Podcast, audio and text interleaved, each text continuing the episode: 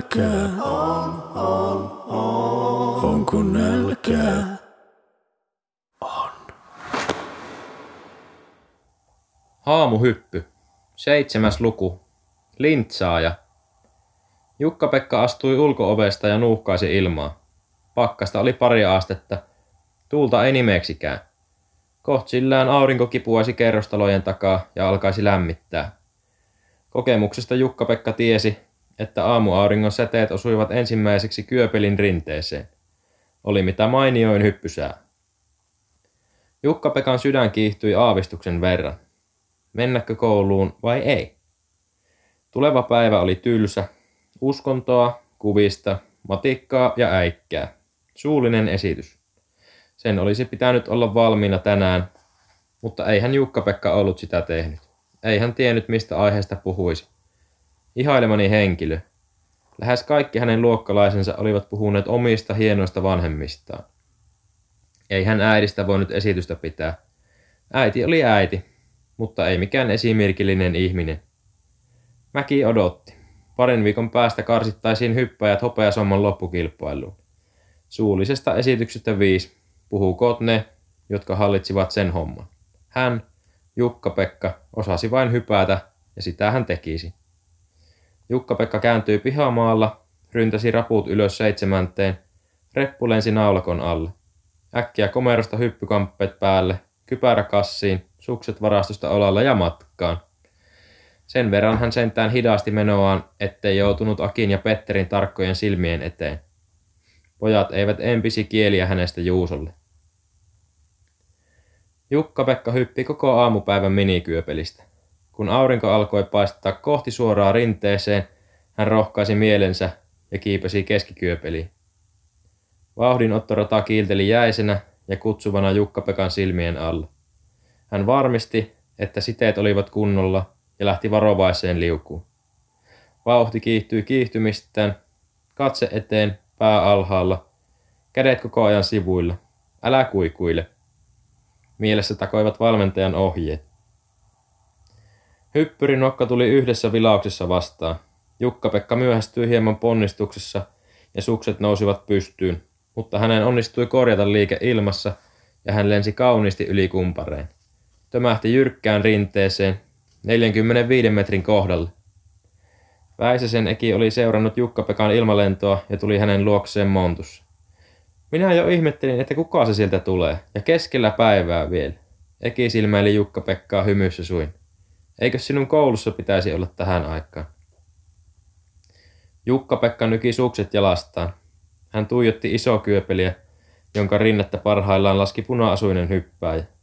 Taisi olla luostarisen Jani, tyylistä päätellen. Jukka-Pekka mutisi. Meillä oli liikkaa ja mä sain vapaata. Valehan se oli, ja taisi sen Ekikin tajuta. Kyllä minun pitää ihmetellä noita sinun hyppyhalujasi, Eki jatkoi. En ole vielä nähnyt yhtä innokasta nappulaa näissä mäissä, vaikka 20 vuotta olen minäkin näitä rinteitä tampannut. Eki pääsi taas mieli aiheeseensa. Mäki hyppyy. Eki oli itsekin ollut joskus lupaava mäkihyppäjä. Sitten sille oli tullut alkoholin kanssa ongelmia. Nyt Eki oli taas elementissään. Se piti huolta rinteistä. Pojat tykkäsivät siitä, sillä Eki oli rehti ja mukava. Minä hyppäsin aikoinaan tuosta mäestä 85 metriä. Se oli sitä aikaa, kun Veikko Kankkonen oli kova nimi. Samoissa kisoissa hypättiin. Kerran mä jopa voitin Kankkosen. Mäkihyppy on rohkeitten miesten laji. Ei sinä nynnyt pärjää. Täytyy olla räjähtävä luonne ja uskoa omiin kykyihin. Ja hyvät hermot. Jos tuolla tornissa alkaa jalat tutista, niin silloin on asiat huonosti. Niinhän se on, Jukka-Pekka vastasi asiantuntevasti. Kumma miten sitä tunsikin olonsa kotoiseksi ja varmaksi täällä mäkikeskuksessa. Kumpa sen olon saisi mukaan muuallekin. Lähetäänkö kahville tuonne Kyöpelikahvioon, Eki ehdotti. Minä tarjoan sullekin. Jukka-Pekka oivalsi, ettei ollut syönyt mitään koko päivän. Vähän tyhjältä olo tuntuikin. Lähetään vaan, hän sanoi ja heilautti sukset olalleen. Koskas olet aatellut tuosta hujauttaa, Eki osoitti iso kyöpelin rinnettä heidän astellessaan kohti kahviota. Koska vaan, vaikka tänä talvena, Jukka-Pekka vastasi empimättä. Vai että tänä talvena, Eki naurahti epäuskoisesti.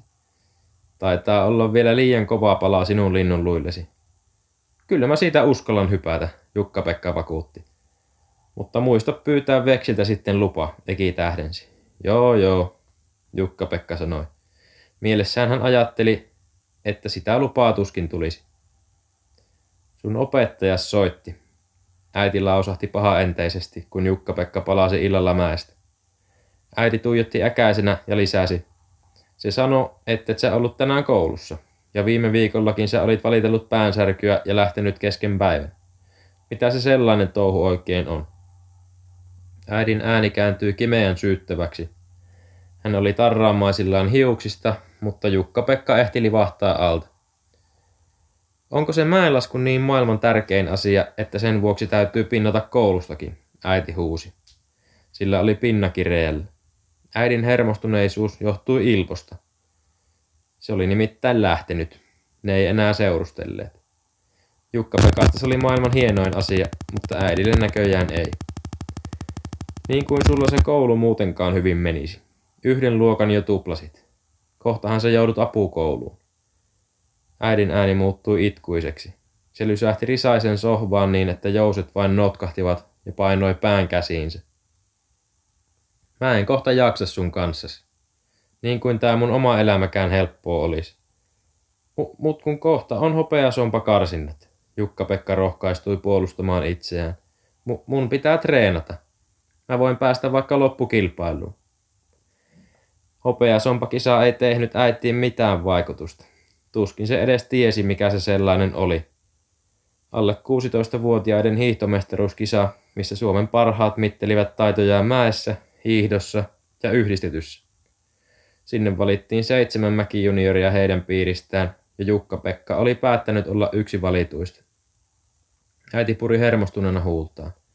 Hän katsahti Jukka-Pekkaa ja sanoi, se äijä, sun opees lupas tulla puhumaan mun kanssa jonain iltana. Jukka-Pekka sävähti. Tulisiko Juuso käymään heille? Ei kai. Hän kyllä ottaisi silloin hatkat, menisi mihin tahansa. Sa- sanoiko se milloin se tulee? Ei kai se sitä nyt sano, että et sä ehdi häipyä mihinkään. Tietysti. Juuso moittisi häntä, äidin kuullen. Äiti tarjoaisi sille lettipullaa ja kahvia ja kehuisi, että hän on kiltti poika, vaikka vaan vähän hiljainen, ja että mäkihyppy on kaiken pahan alku ja juuri.